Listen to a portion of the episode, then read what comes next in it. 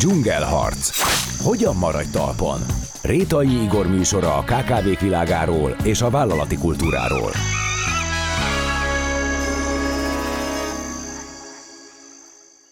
Sziasztok! A dzsungelharcot halljátok, a cégeket működtető emberi energiáról. Ebben az epizódban a vállalkozási kultúráról lesz szó. Ez az elsőre talán általános megközelítés a gyakorlatban azt jelenti, hogy az évek, évtizedek munkájával felépített cég képes-e megtartani munkatársait, jól és hosszú távon kapcsolódni a fejlett piacokhoz, és azt is, megáll-e a saját lábán, ha a tulajdonos már hátrébb lép, és nincs ott a mindennapjaiban. Mi az a plusz, ami a szakmai sikert fenntarthatóvá, mások számára vonzóvá és követendővé teszi, hol húzódnak azok a mélyrétegek, amelyek alapvetően meghatározzák azt, hogy egy cég nem múló kaland, hanem stabil és viharáló építőköve egy családnak, közösségnek és a társadalomnak.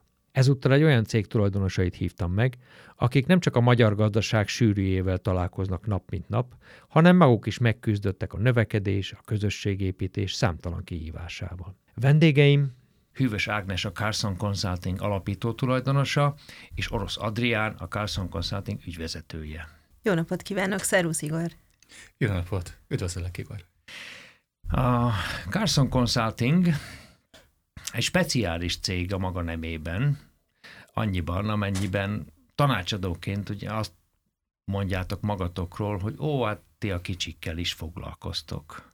Mi a jó abban, hogyha egészen kis cégekkel, sőt egészen induló cégekkel ö, foglalkoztok? Alapvetően mi pont azzal a réteggel foglalkozunk, ami már a nagy tanácsadó cégeknek kicsi, de az egyéni tanácsadóknak már nagy. Tehát ez a körülbelül fél milliárd és három milliárd közötti árbevételű magyar KKV-k, amiből nagyon sok van, és nagyon kevés segítséget kapnak. Az egyéni vállalkozók, az induló vállalkozók szerencsére egyre több segítséget kapnak. Azért foglalkozunk mégis velük, mert időnként megtisztelnek a bizalmukkal, régóta vagyunk a piacon, régóta megtalálhatóak vagyunk, és vágyódnak arra, hogy velünk dolgozhassanak. Volt olyan, amikor egy egyéni vállalkozó azzal hívott fel minket, hogy szeretne ajánlatot kérni, adtunk neki, majd azt mondta, hogy visszajövök fél év múlva, addig gyűjtögetek. Úgyhogy velük is foglalkozunk, de elsősorban a, a, a piciknek a tetejével dolgozunk, és a nagyobb bacskáknak az alsó szegmensével. Azért jó ez, mert egy olyan piaci szegmens tudunk megfogni, ahol már elindult a professzionális szemlélet, de még éppen nincs meg, ahol az alapító tulajdonosból már stratégiai vezető lett, de még nem tud exitálni, és mi ezeket a folyamatokat, ezt a bizonyos professzionalizálódást segítjük. Föledi Júlival arról beszélgettünk, hogy hát milyen érdekes, hogy a mai világban mindenki mindent azonnal el akar érni, és Michelle Obama mondását idézte, hogy mindent lehet, csak nem egyszerre. Egyébként az ügyfelek mennyire tudják ezt elfogadni? Azért is kérdezem ezt, mert pár évvel ezelőtt olvastam egy riportot, egy svédországi riportot, ahol egy ilyen garázsvarrodáról volt szó, talán munkanélküli támogatásból az illető hölgy elkezdett egy varodát fölépíteni, konkrétan a saját garázsába, és ott szó szót követett, és azt mondta a hölgy, hogy megkérdezték tőle, hogy na mikor vár eredményt? Hát mi húsz évre tervezünk. Na most ez, ez itt azért itthon én nem sűrűn találkozom ilyesmivel, hogy valaki ennyire hosszú távra tervez, stabilan, mer ennyi ilyen hosszú távra tervezni. Most nem arról beszélek, hogy a gazdaság állandóan változik, meg a körülmények is változnak, mert ez szerintem bizonyos értelemben ettől független, ez egy gondolkodásmód. És nem tudom, hogy ez mennyire van jelen, ahogy így beszélgetünk erről, hogy át lehet-e adni a vállalkozóknak, hogy bízzanak magukban, és tartsák az irányt hosszú ideig. Úgy gondolom, hogy a vállalkozónak is van egy evolúciója. És a kezdeti szakasz az a kísérletezésé. Olyankor jellemzőbb az, hogy nincsenek nagy 5-10-15 éves víziók a céggel kapcsolatban. Valamilyen szintű kevésbé konkrét van, hiszen nem ok nélkül kezdik el építeni azt a, azt a vállalkozást, de ott igen nem lehet tudni belőle, hogy mi fog kisülni holnap, egy év múlva, két év múlva. Amikor már egy piacon működő, stabil vállalkozásról beszélünk, ott én azt tapasztalom, hogy megjelenik az igény, hogy jó rendben. Ide megérkeztünk, hova tudunk eljutni? Mik lehetnek azok a hosszú távú tervek, célok, amik felé érdemes elindulnunk, amelyek kellőképpen motiválóak, és amiket magáénak érez a, a vállalkozó, mint, mint tulajdonos, és Úgyhogy úgy gondolom, hogy megvan ebben az evolúcióban az a pont, ahol igenis megszületik a hosszú távú gondolkodásmód, a stratégiai gondolkodásmód. Két dolog jutott eszembe. Az egyik abból, amit Adrián mondott, azt mondtad, hogy hova tudunk eljutni. Én azt gondolom, hogy a hova akarunk eljutni is egy nagyon fontos kérdés, és ennek a kettőnek az összhangját kell létrehozni. Tehát van egy részt egy vágyódás, hol szeretnék lenni 50 évesen, 60 évesen, 70 évesen, és ezek nagyon személyes vágyódások, ami, és ebbe a történetbe illeszkedik bele valahogy a vállalkozásom abba a történetbe, ami engem a 70 éves kori önmagamhoz vezet. Tehát föl kell tenni egy személyes kérdést, föl kell tenni egy gazdasági kérdést, és föl kell tenni egy mondjuk, hogy kompetencia és kapacitás kérdést, és akkor jön, ahova tudunk eljutni, tehát ezeknek kell valahogy összhangba kerülni. Ez részben az a bizonyos kísérletező időszak, amit Adrián mondott, az után ez már elkezd megszületni, elkezd megfogalmazódni, és ott már egy részben egy személyes ö, szemléletbeli ö, dolog is meg kell, hogy szülessen, részben pedig egy, egy professzionális vállalkozói gondolkodás is meg kell, hogy szülessen ahhoz, hogy valóban ez a stratégiai táv legyen. A másik, ami eszembe jutott, az egy nagyon távoli történet. Valamikor 2000 környékén, talán picit előbb Avignonban jártam a színházi fesztiválon, és ott egy orosz színésszel beszélgettem és ő mondta azt, hogy az ő hosszú távú terveik nagyon fontosak, most már képesek arra, hogy egy egész évre előre tervezzenek. És akkor fönnakadtam ezen, aztán rájöttem, hogy ott bizony ugye a Szovjetunió szétesése utáni egy-két évvel voltunk, tehát nagyon közel volt még ez a nagy rendszerváltás a számukra. Ott egy bizonytalan környezet volt, ahol a messzire látok egy ködös vidéken, a ezt hívják úgy is, hogy a háború köde, ugye itt nem háborúról volt szó, de hogy ebben a ködben ott valóban a messzire látás az egy év volt. Ugyanígy egy vállalkozás első két-három évében van egy ilyen köd, és amikor ez tisztul, akkor egyszer csak elkezdünk messzire látni, és ez egy nagyon felszabadító élmény, amikor tudom azt mondani tulajdonosként, tudom azt mondani menedzserként, tudom azt mondani magánemberként, hogy én igenis 20 évre akarok előre nézni, vagy 30 évre akarok előre nézni. Azt a kérdést szeretném kibontani, boncolgatni, hogy aki a fejét adja egy vállalkozás, az valóban vállalkozó-e, vagy pedig azt mondja, hogy éppen nincs munkája, ez van, valahogy meg kell élni, belevágok, jöjjenek az eredmények.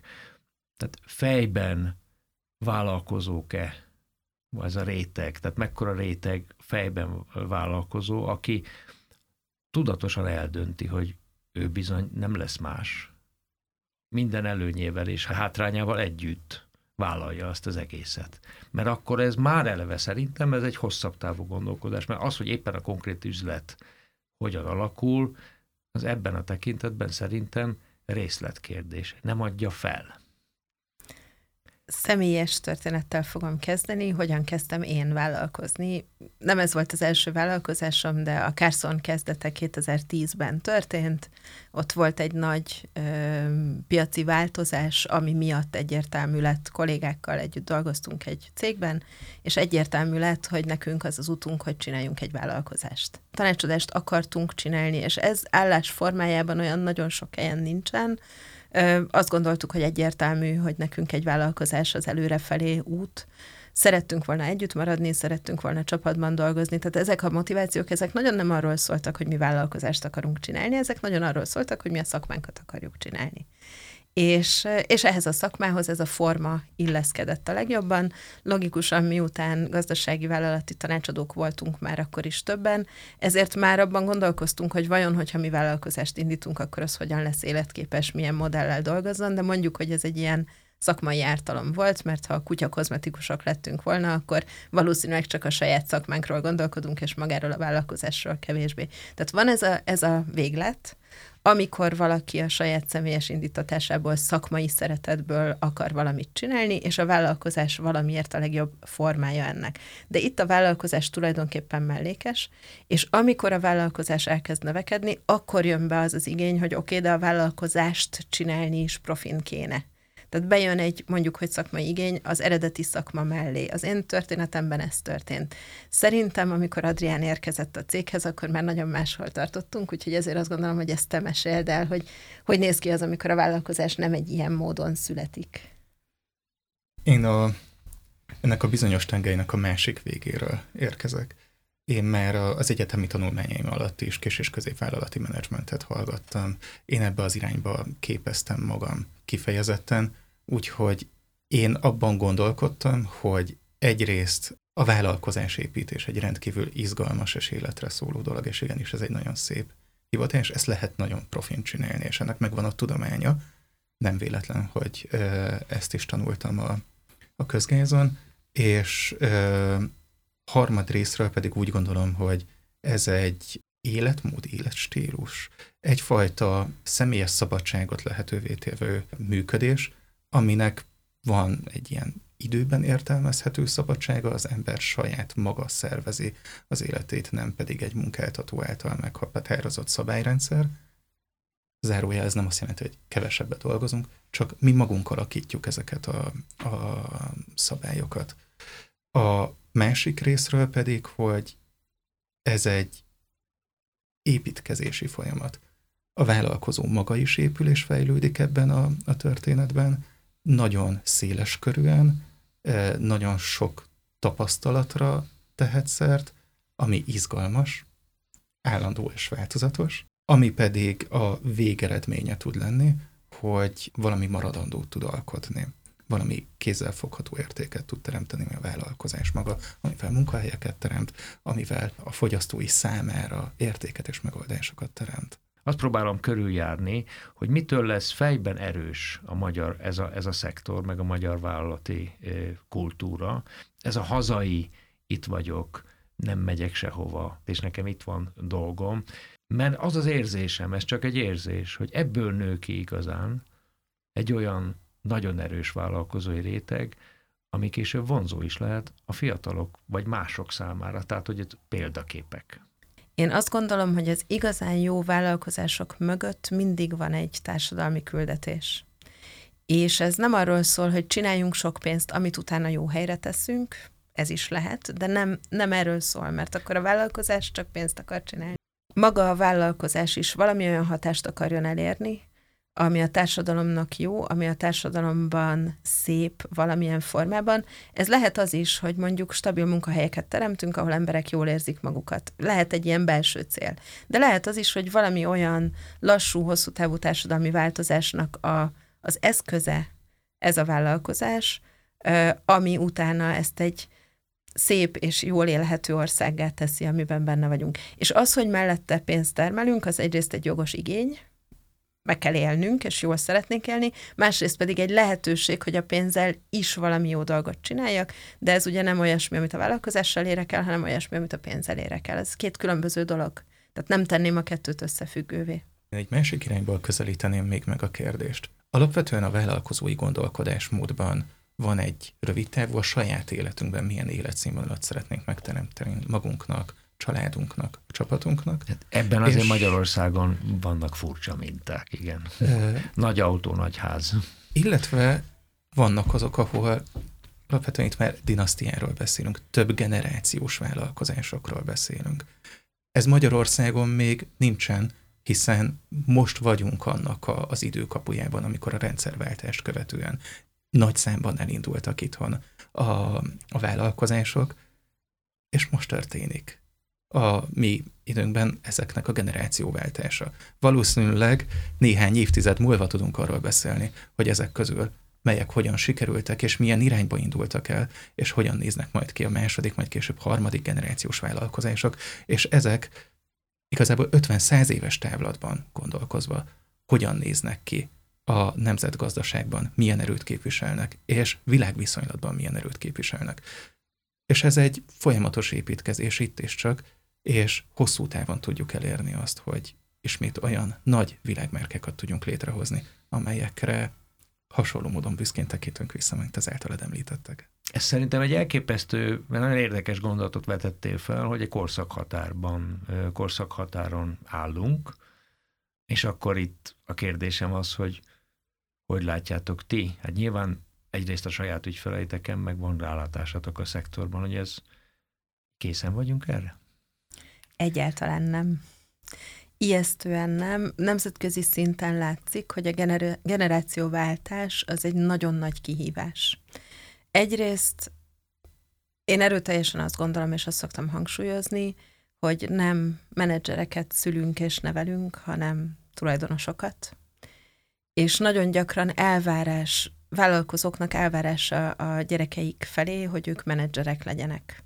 Nem lesznek azok minél szabadabban neveljük őket, annál inkább mennek a saját álmaik után. Lehet, hogy saját vállalkozást csinálnak, de az is lehet, hogy elmennek valahova állásba, és ott boldogok, szakmailag kiteljesednek, és egyszer csak ott vannak, hogy van egy vállalkozásuk, amivel nem tudnak vagy akarnak mit kezdeni. Tehát ez az egyik probléma, hogy a, úgy látjuk most a, az ügyfeleknél is, és nemzetközi szinten is a statisztika azt mutatja, hogy azok a cégek, ahol a, az átvevő generáció nem tulajdonosként, hanem ilyen belekényszerített menedzserként van jelen, azok nagyon nehezen váltanak. A másik, hogy a rendszerváltó vállalkozások, amik ugye körülbelül 30, 30 éve elindultak, ezeknél nagyon gyakran nem vállalkozást akart építeni valaki, hanem magának egy jó munkahelyet, amiből utána ő a családját jól el tudja tartani. Tehát egyfajta alkalmazotti... A szemlélet, egy igen. rejtett alkalmazotti szemlélet? Igen, egyrészt, másrészt pedig nagyon-nagyon jól érezték magukat ezek a vállalkozók abban, hogy ők nélkülözhetetlen részei egy vállalkozásnak. Egy egyre nagyobb, egyre szebb, egyre jobban növekvő vállalkozásnak nélkülözhetetlen elemei, hiszen ők hozzák a döntéseket, átélték ezt a szabadságot, ezt a kompetenciát, hogy ők urai ennek az egész rendszernek, amit létrehoztak, és ebből az élményből, hogy én 30-40 éven keresztül idézőjelben élet és halál ura vagyok egy adott struktúrában, ebből egyszer csak kilépni nagyon nehéz érzelmileg, és ezt el kéne ismernie a mostani korszaknak, a tanácsadói közösségének, a vállalkozóknak, hogy itt nem csak egy strukturális munkát kell elvégezni, át kell adni a vezetést, át kell adni a tulajdonlást, hanem egy nagyon-nagyon nagy érzelmi munkát. És erre nagyon sokan nem képesek, még nem készek még. Ez nagyon szépen látszik a most zajló generációváltásokban, hogy bizony a bicsaklások vagy ott vannak, hogy strukturálisan nem elég tudatosak, vagy ott, hogy érzelmileg nem elég tudatosak egyenlőre.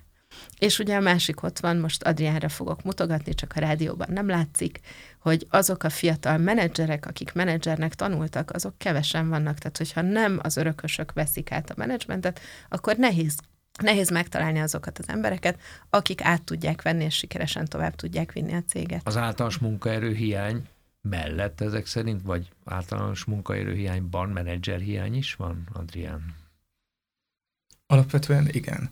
Sőt, ö, miután a... Csak zárójelben jegyzem meg, hogy a, az egyetemeknek a legfelkapottabb, legnagyobb jelentkezési számok, szakjai ezek a gazdálkodás, menedzsment szakok, tehát ez egy egyébként egy nagyon-nagyon népszerű, mondjuk is szakirány. Abszolút ugyanakkor a nagyvállalati szektor is nagyon nagy számban szippantja fel ezt a munkaerőt. Tehát nem elég illetve, a képzés. Nem elég, illetve ezek a a, az egyetemen végzett később jó tapasztalatra szertevő munkavállalók a nemzetközi piacon is megállják a helyüket. És gyakorlatilag a hazai KKV-k a nemzetközi piacon versenyeznek ezekért a, a menedzserekért. Hát azért ez erős kihívás az pedig itthon egy KKV hát magas szintre kontra egy, egy, egy multinacionális cég. Így van. Nem lehetetlen, de ténylegesen erre kell felkészülni. Mit lehet ezzel nyújtani, ehhez képest nyújtani? Mert most beszéltünk egy olyan álomról, nevezzük így ideális állapotról, hogy itthon csinálok valami nagyot, valami több generációs ö, alkotást, és Weissmanfrédok, ö, ö, meg Zsolnaik vannak a szemem előtt. Egyébként zárójelben én nem találkoztam olyannal, még, de ez csak lehet, hogy az én ismerethiányom, hogy egyfajta vállalkozás történetet tanítanak a diákoknak, hogy nézd, itt volt, nézd meg, Ganz Ábrahám, Mit csinált? Nézd, Weissmanfried, mekkora cég volt ez? Mit csinált? Mi volt a szerepük? Tehát a, az a fajta, vagy a zsolnai család, ahol mindenki gyakorlatilag, az össze, a, minden családtag részt vett így, úgy a vállalkozásban, művészek, stb. De hogy ez úgy valahogy hiányzik nekem. Mondd, ha nem igaz. A saját tanulmányomait felidézve Jelen volt ez is. Valóban nem egy nagy hangsúlyjal nem a, a képzés gerincét képzi. Ugyanakkor sok esetben olyan esettanulmányokon, olyan valós példákon keresztül tanultunk menedzsmenttudományok különböző területéről, ahol működő, már nagyobb, esetenként családi vállalkozások működéséből és problémáiból vettünk példákat, merítettünk ihletet, és ö, ezek nagyon jó gyakorlat közeli példák voltak, amelyekből tényleg sokat tudtunk tanulni. Hogy én úgy gondolom, hogy jelen van a képzésben az, hogy betekintést kapjon a hallgató a régmúlt vállalkozásainak működésébe is, és a jelen vállalkozások működésébe is, és mindezt ötvözze a tudományos megközelítéssel azokkal a, az ismeretekkel, amelyeket a menedzsment tudományok különböző területén magára hát a hallgatók. Tehát azt boncolgatom, amit Ágnes mondott, hogy hivatás. Tehát lesz-e? Mert nekem az a benyomásom, hogy enélkül, a, a gondolkodás nélkül nem lesz erős vállalkozói réteg, aki ezt nem tekinti hivatásnak. Ma nem egyszer hallottam vendégeimtől, hogy picit szégyenkeznek a vállalkozók, hogy hát, és akkor, mert van egy nem túl pozitív közmegítélés. Ez még nem az a helyzet, amikor valaki föláll, és azt mondja, hogy én vagyok a legnagyobb adófizető ebben a városban, vagy ebben a, ezen a településen, vagy bárhol. Tehát, hogy ezzel így nem állnak föl az emberek én 150 embernek adok munkát. Ágnes? Szeretnék egy picit tiltakozni, és ezt nagyon jó érzéssel teszem. Mi és találkozunk, hallom. igen, mi találkozunk olyan vállalkozókkal, akik szeretnek és akarnak vállalkozók lenni, és szeretnék, hogy ezzel ők valahogyan fontos részei legyenek a társadalomnak. Büszkék erre, hogy ők maguk elérnek bizonyos eredményeket, és mondjuk, hogy nem jó szó ebben az esetben, hogy karriert látnak abban, hogy jó vállalkozásokat hoznak létre, akár nem is egyet, hanem többet is. Tehát van az a fajta büszkeség, ami korábban nem volt, és szerintem ez azért tudott megszületni, mert abból, ami a rendszerváltó vállalkozás volt, hogy valahogy oldjuk meg, valahogy már osonjunk ki a munkahelyekről, és csináljuk már meg a saját szerencsénket, ez egy ilyen kicsit kényszerű forma volt, és mostanra kialakult az, hogy valaki valóban tudatosan azt választja, hogy ő vállalkozó akar lenni, ebben akar kiteljesedni. És én egy picit oldalra néznék Adriánra, mert azt kérdezted, Igor, hogy vajon mit lehet ezeknek a fiataloknak felajánlani, mi az, amiért őket ez motiválja. És én nagyon jól emlékszem arra a pillanatra, amikor megjelent Adrián a cégünknél, még nagyon-nagyon fiatalon, most se öreg, és és egyszer csak kiderült, hogy ő igenis itt akar lenni, ő igenis menedzser akar lenni, sőt, tulajdonos társ akar lenni. Tehát valami őt nagyon motiválta, és én azt gondolom, hogy ezt érdemes újra megkérdezni. Én sejtem a választ, de azért jól fog esni, hogyha elmondod. Hogy volt ez, Adrián? Úgy gondoltam, hogy a, az én szakmai utamnak is egy következő lépcsőfoka a, a tanácsadási területen van, ez adja meg azt a változatos szakmai kihívásokat, amelyeket kerestem, ez adta meg azt a nagyon széles látószöget, amit, amit szintén kerestem, nem az, hogy egy területben nagyon fókuszáltan elmélyülni, hanem, hanem folyamatosan különböző irányból impulzusokat kapni, és mindezt azon a fajta építkezési módon, mert említettem, hogy itt szeretnék létrehozni valami olyat, ami, ami részben a sajátom én igenis ebben az irányba képzeltem el a, jövőt, hogy nem egy munkahelyet keresek, hanem egy olyat, amit közösen tudunk alkotni. És, és így is lettünk tulajdonos társak Ágnessel. Egyébként nem pusztán ilyen történelmi, meg mondjuk így lélekbóvár érdeklődésből feszegetem ezt a témát, mert azt gondolom, hogy a, a kulturális különbségek, azonosságok meghatározzák a gazdasági együttműködés minőségét, tehát hogyha mondjuk a, a célunk, hogy kapcsolódjunk a fejlett nyugati országok, nyugat-európai országok piacához, vagy oda tudjunk belépni, ezt nem fogjuk tudni megtenni, hogyha nem hasonló, vagy legalábbis arra azon a piacon befogadható kultúrát, üzleti kultúrát képviselünk. Gyakorlatilag ez az éles része a kérdésnek. Szerintem erre pont az a válasz, ami, ami mondjuk így el szokott felejtődni gazdasági politológiai fogalmak mentén kapitalisták vagyunk. A kapitalizmusnak a legszebb része az, hogy értékteremtésen alapul. Tehát a, a, a klasszikus kapitalista eszme az az, hogy csinálok valamit, ami az emberek számára értékes, és ezért ők pénzt adnak. És itt a mondat első fele az, ami az előfeltétel a pénznek. A fejlett nyugati kultúrákban ez az értékteremtés, ez egy nagyon-nagyon-nagyon hangsúlyos elem. Tehát amikor egy francia vagy német vállalkozással beszélünk, akkor az elsődleges kérdés mindig az, hogy mi lesz az érték, ami megszületik, és utána az, hogy és hogyan lesz ebből nekünk pénzünk. De mindig ebben a sorrendben. És azok a vállalkozások, akik képesek arra, hogy ezt a fajta hatékony, sima, jól működő értékteremtést tegyék fókuszá, azok nagyon jól tudnak együttműködni nyugati partnerekkel, értékteremtő szemléletű partnerekkel, nem feltétlenül nyugatiak, de hogy ezzel a szemlélettel. Azok, akik azt mondják, hogy csináljunk pénzt, és mellesleg adjunk valamit a, az ügyfeleinknek, az nem fog, nem fog előre menni. Hát nem tudom, hogy ez kezdeményezése, de minden esetre olvastam egy cikket, vállalhatóság és ez részben kapcsolódik a beszélgetésünkhöz, és ezt meg kell kiemelni. Egyébként mit jelent, hogy vállalhatóság? Hogy sejti az ember, hogy, hogy nem, nem megy, tehát adót fizet rendesen, meg tiszta üzleteket köt, így van, van valami fogalmam erről, de miért kellett erről beszélni? Tehát ennyire rossz volt akkor a helyzet? Vagy mi volt ennek az iniciatívája, és ti mit gondoltok erről?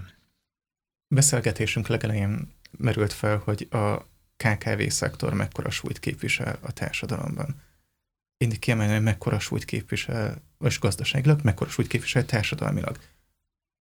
A legnagyobb foglalkoztatói szektor, a KKV szektor egyrészt, másrészt pedig a kommunikációjával értékeket is kommunikál.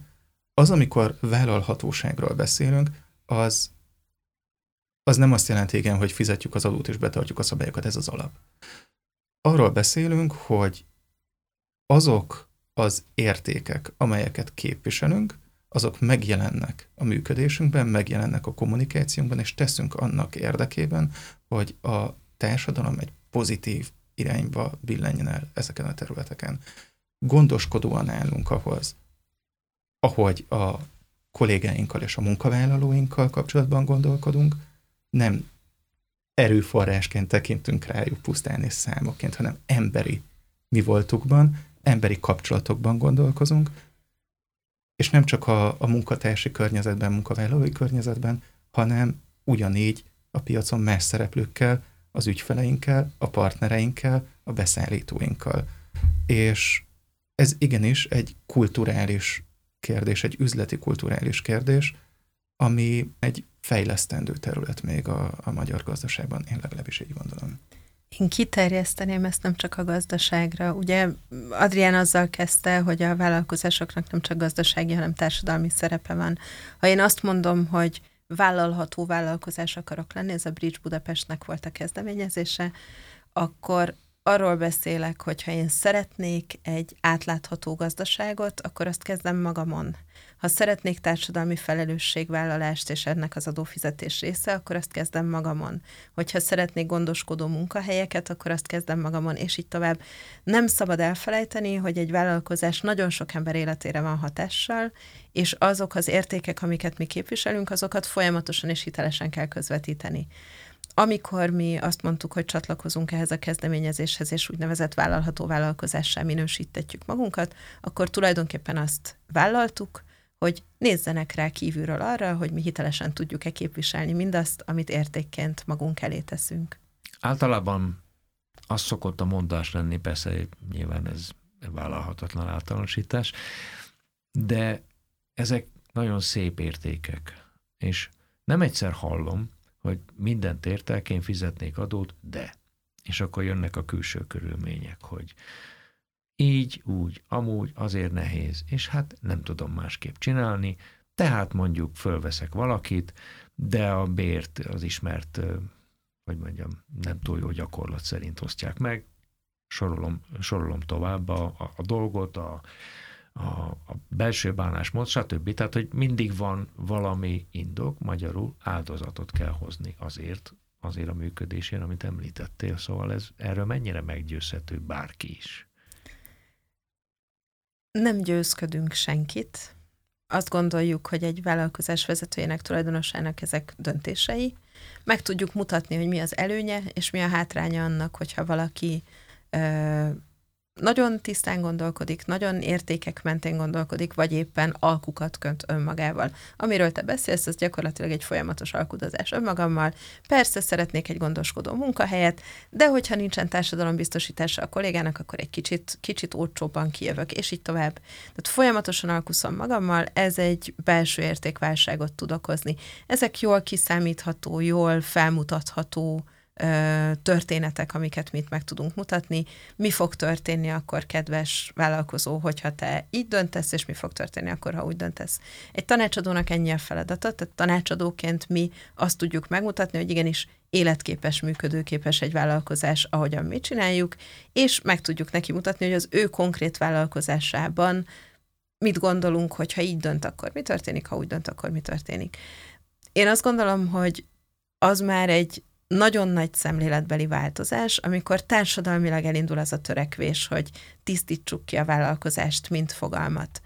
Elég sokat dolgozunk romániai kollégákkal, most építgetjük arra felé a Carson Romániát, és ott például még időnként a tanácsadó kollégákat is figyelmeztetni kell, hogy nem, nem feladatod, hogy bevidd a málnásba az ügyfelet, és megmutasd neki a kiskapukat, az a feladatod, hogy felvesd neki, hogy hogyan tudja tisztán csinálni. Ezek még reflexek náluk. Ott az ottani gazdasági kultúrában reflexzerűen jön az, hogy oldjuk meg okosba. És hát ezeket a reflexeket... Nálunk sem szokatlan.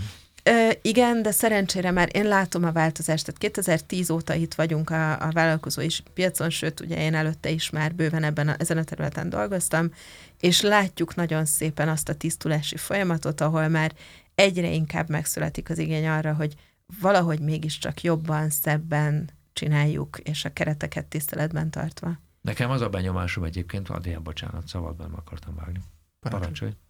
Parancsolj. Uh, illetve van egy nagyon racionális része is ennek a történetnek, hogy ezek az alkuk előbb-utóbb a vállalkozásnak növekedési korlátaival válnak. Van az a vállalkozási szint, ahol a transzparencia bizonyos mértékű hiánya mellett nem képes a vállalkozás tovább növekedni, nem tud új munkaerőt bevonzani, nem tud nagy hozzáadott értékű kollégákkal, menedzserekkel, egyebekkel dolgozni, mert ezek a megoldások egy nagyon intenzív versenyző már nem működnek. És utólag kitisztítani a vállalkozás működését, újra gombolni gyakorlatilag az alapoktól, az mindig sokkal drágább. Van egy nagyon szép történetünk erre, pontosabban nem szép, hanem csúnya, de nagyon jól illusztrálja azt, amiről beszélgetünk. Elég nagy vállalkozás, több száz foglalkoztatottal és iparágilag nagyon bevettek ezek a szürkezónás vagy akár fekete módszerek. Tehát gyakorlatilag úgy tudnak versenyképesek maradni, még most is 2020 akárhányban, hogy nagyon-nagyon szürke zónában marad egy csomó minden a gazdálkodásukban. És volt egy adott pillanat, amikor hát nyakukba szabadultak a hatóságok, valószínűleg valamelyik versenytársuk elérte azt, hogy itt, itt hegyomlás legyen, és muszáj volt egyik pillanatról a másikra rendet csinálni. És náluk nagyon sok kolléga, nagyon sok munkavállaló borítékban kapta a pénzt készpénzben és könyveletlenül, és egyik pillanatról a másikra nekik le kellett volna szerződniük ezeket a béreket, ők erre képesek is és készek is voltak, tehát azt mondták, hogy tisztítsuk ki az egész foglalkoztatást, mindent írjunk le papírra, mindent átutalással teljesítsünk, és a munkavállalók mondták azt, hogy nem és ez egy nagyon érdekes pillanat volt. A munkavállalók jelentős része felmondott és átment versenytárshoz. Miért történt ez? Az történt, hogy itt nagyon szegény, gazdaságilag nagyon rossz helyzetben lévő munkavállalók voltak, akiknek hitel tartozásai vannak. Hogyha megérkezik a pénz a bankszámlájukra, akkor a bank azonnal inkasszálja. Tehát ők be voltak állva erre a működésre, hogy ők zsebbe kapnak készpénzt, ez a bank számára nem, nem derül ki. És itt gyakorlatilag a hegyomlás elérte ezt a pontot, ahol a munkavállalói rétegnek körülbelül a fele azt mondta, hogy köszönjük szépen, akkor mi nem kérjük még a magasabb fizetéssel, hanem inkább elmegyünk valahová, ahol továbbra is fekete zónásan mennek a dolgok. Nagyon ijesztő jelenség, szembe kell ezzel nézni, és lehet előre szembenézni vele, hogyha én beáll, beállok egy ilyen szürke zónás feketés működésre, akkor ennek mik lesznek a következményei. melegen beszéltél a csapatról nagyon, Ágnes, hogy ez a csapat, ez hogy állt össze? Nagyon nehéz erre válaszolni, mert nagyon egyéni utak voltak.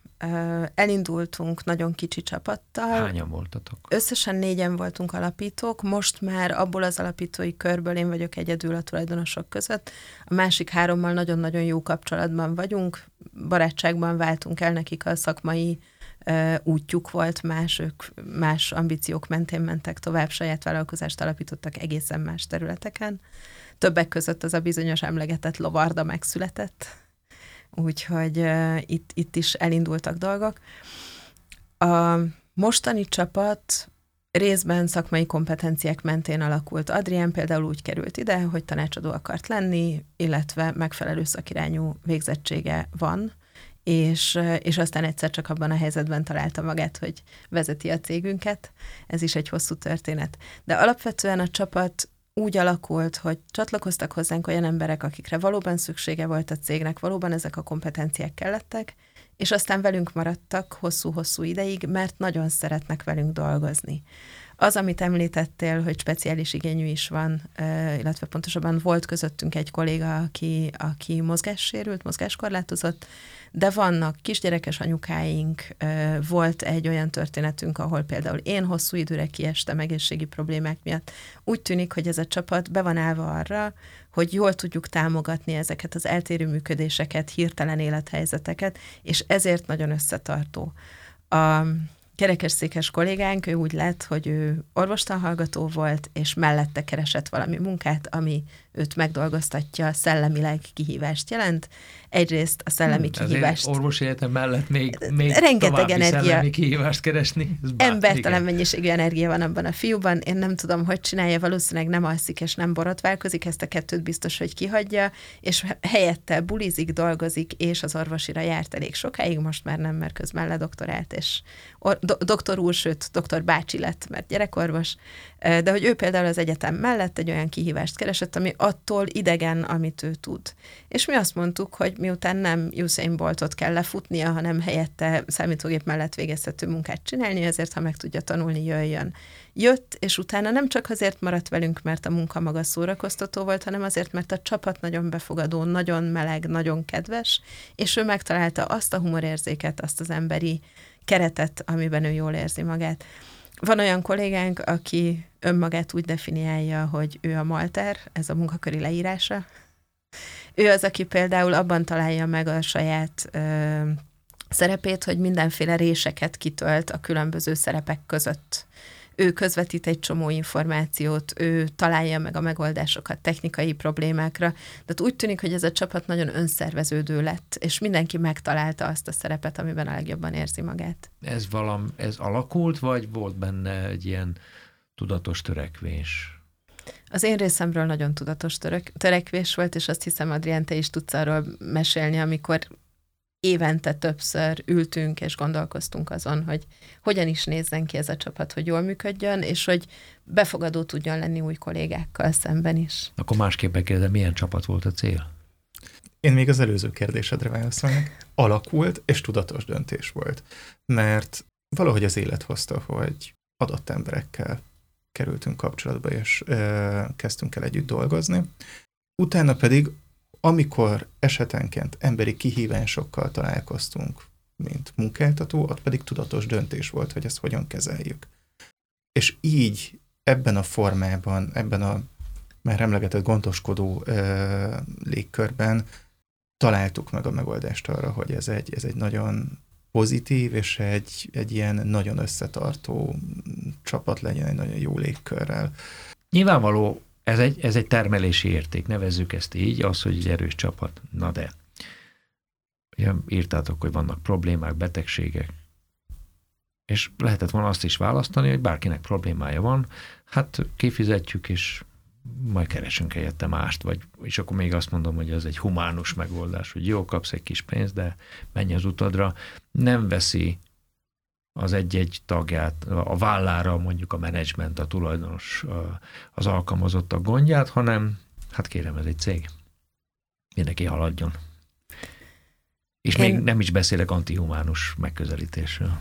Azt gondolom, hogy ha nagyon cinikusak és eszközszempontúak vagyunk, akkor is van értéke az összetartó csapatnak. Egyrészt az, hogy emberek kitartanak mellettünk, annak van egy kiszámíthatósági faktora. Lehet, hogy most három hónapig nincs itt, mert éppen valami olyan élethelyzet adódott, de utána ő vissza fog térni. A HR egészen jól tudja azt, hogy ki, ki lehet számolni egy kieső, kieső munkatárs pótlásának a költségét. Vezető esetében akár az egy évnyi bérének megfelelő érték az, ami kihusson az ablakon azzal, hogy ő elmegy, és valaki újat be kell illeszteni.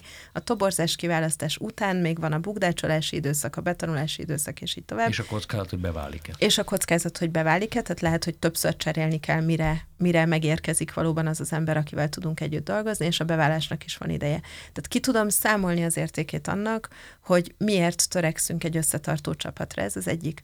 A másik pedig, hogy piacilag is van értéke, hiszen a tanácsadó kollégák, és ugye mi ügynökségként dolgozunk, a tanácsadók lazán kapcsolódnak hozzánk. A tanácsadó kollégáknak is egy biztonságot jelent az, hogy mindenki, akivel a Carsonnál találkoznak, az fog tudni válaszolni a kérdéseikre, ismerős arcok, ismerős hangok fogadják őket, és az ügyfelek számára is ez egy érték. Tehát, hogyha nagyon a cinikus oldalról nézem, akkor ez egy kiszámítható gazdasági érték, hogy miért kell összetartó és megtartó csapatot ö, csinálni. A másik oldalról pedig emberileg is, én azt gondolom, hogy szeretném azt, és ez egy társadalmi érték, hogy aki velünk kapcsolatba kerül munkatársként, akár tanácsadóként, akár belső kollégaként, az tudja büszkén azt mondani, akár jelen időben, akár múlt időben, hogy én is a Carson része vagyok. Én csak azért feszegetem ezt a, ezt a kérdést, mert, mert nagyon az utóbbi időben különösen sokszor felvetődött, hogy az emberi minőség és a vállalkozás minősége közötti összefüggés szerintem nagyon erős, nekem ez a benyomásom, mondhatni egyenesen arányos, sőt egy kicsit még talán a vállalkozás, tehát az emberi, a jó emberi minőség még talán mm, most nem akarok matematikai példát mondani, de hogy erősebben növeli a vállalat minőségét. Tehát érdemesebben gondolkodni, vagy legalábbis átgondolni ezt a hozzáállást. Az a stabilitás, amit Ágnes említett, hogy maga a cég is kiszámítható módon tud tervezni a, a kollégáival, a csapatával. A minket körbevevő szereplők és ügyfelek, partnerek látnak egy, egy stabil képet, ahhoz szükséges az, hogy a kollégák részéről legyen egy bizonyos elköteleződés. Úgy gondolom, hogy ez az elköteleződés nem működik, hanem kölcsönös. És igen, úgy kell tekintenünk a, a, az emberi minőségre, hogy, hogy emberi kapcsolatokat építünk a, a cégen belül is, és az emberi kapcsolatokon keresztül teremtődik meg az a stabilitás, ami a stabilitás viszi előre a céget a hátán egy, egy e, kiszámíthatóbb növekedés felé.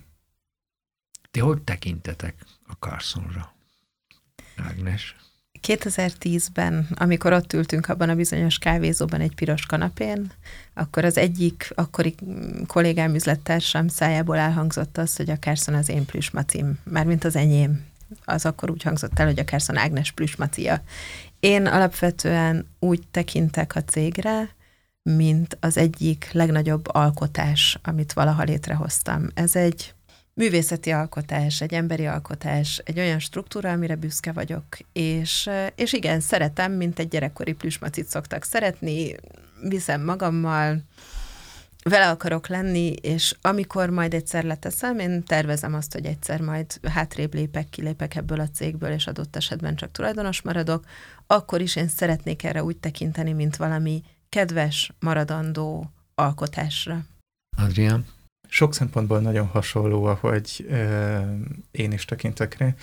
Én talán egy dolgot emelnék még ki, ahogy a Carson működik, ö, amilyen utat képzelünk el, abban én nagyon önazonosnak látom a céget és saját magamat. Tehát ez egy, ez egy olyan... Ö, Tehát nincsenek szerepjáték kényszereid? Elnézést, nem csak az, hogy szerepjáték, hanem, igazából az, amit a saját életemmel kapcsolatban elképzelek, az nagyon jól összhangban van azzal, amit a, a céggel kapcsolatban elképzelek. És ez egy olyan ö, jó érzést tud adni, hogy az egy klisé, hogy ez az ember örömmel kell ki az ágyból, és nem az van, hogy jaj, megint hétfő van, hanem hanem mégiscsak azt tudnám mondani, hogy ez egy olyan életérzés és egy olyan ö, működés, amire büszkén tudom azt mondani, hogy igen, én ezt szerettem volna valahol megteremteni, és ezt szívesen építem továbbra is. Egy mondat jutott eszembe az elmúlt évből. Csináltunk egy kis csapatnapot valamikor tavasszal, ahová meghívtuk a kollégák családjait is.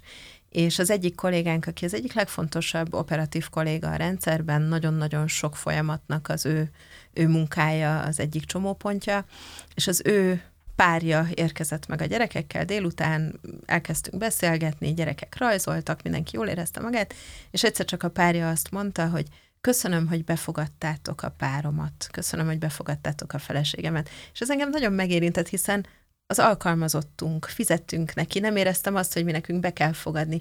Rettenetesen büszke lettem arra, hogy itt az ő férje úgy érzi otthon a beszélgetések alapján, amit lát a cégből kívülről, hogy ez egy közösség, ami befogad, ami megtart, és hogy ez valami olyan érték az életükben, ami nem csak a felesége fizetéséről szól.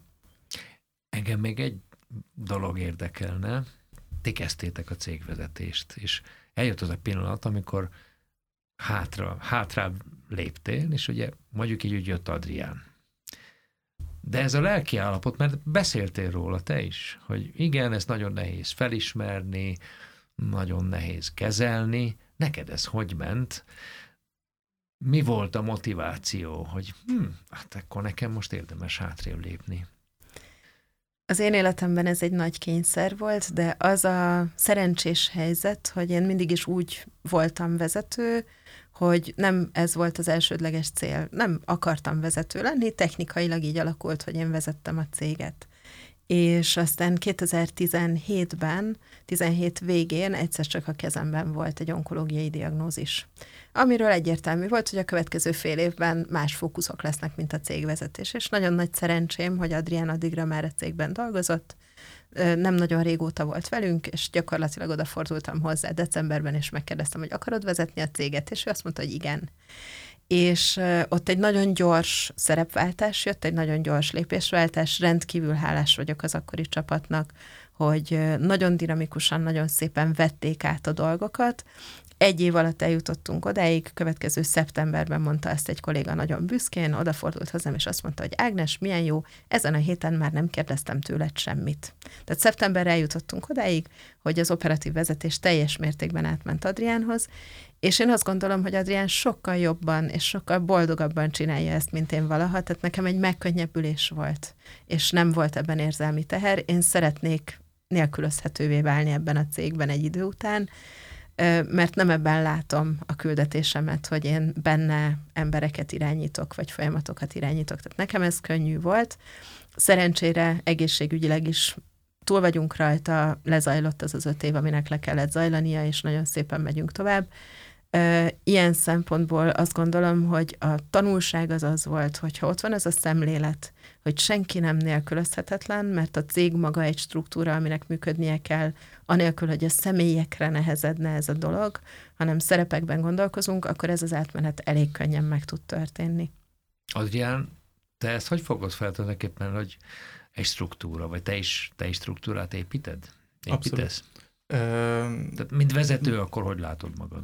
Mind a saját cégben, mind pedig ügyfeleinknél úgy gondolkozunk, hogy nem a benne szereplő személyekre szabjuk a, a funkciókat, hanem alapvetően funkciókban és munkakörökben és struktúrákban gondolkozunk. Mert ez szükséges ahhoz, amiről már beszéltünk, hogy túl tudjon élni a cég, túl tudja élni a benne dolgozó, Igen, de, vagy éppen az őt alakítóknak a, az életét. Ez, te így belegondolnék, hogy ez, ez az egóval milyen viszonyban van? Szerintem pont, hogy azt erősíti. Valami olyat alkotunk, ami túlmutat rajtunk, ami, ami, ami több, mint mi, és maradandóbb, mint mi. Úgyhogy szerintem az egót ez maximálisan erősíti. Hűves Ágnes és Orosz Adrián, köszönöm, hogy eljöttetek a dzsungelharcba. Köszönjük. Köszönjük. A dzsungelharc mai története véget ért. Ezúttal a vállalkozási kultúráról beszélgettünk vendégeimmel, Hűvös Ágnessel és Orosz Adriánnal, a Carson tulajdonosaival. Köszönöm, hogy velünk voltatok, hamarosan újra itt leszünk, és egy újabb arcot, egy újabb igaz történetet ismerhettek meg a magyar gazdaság sűrűjéből. Réta Igort hallottátok.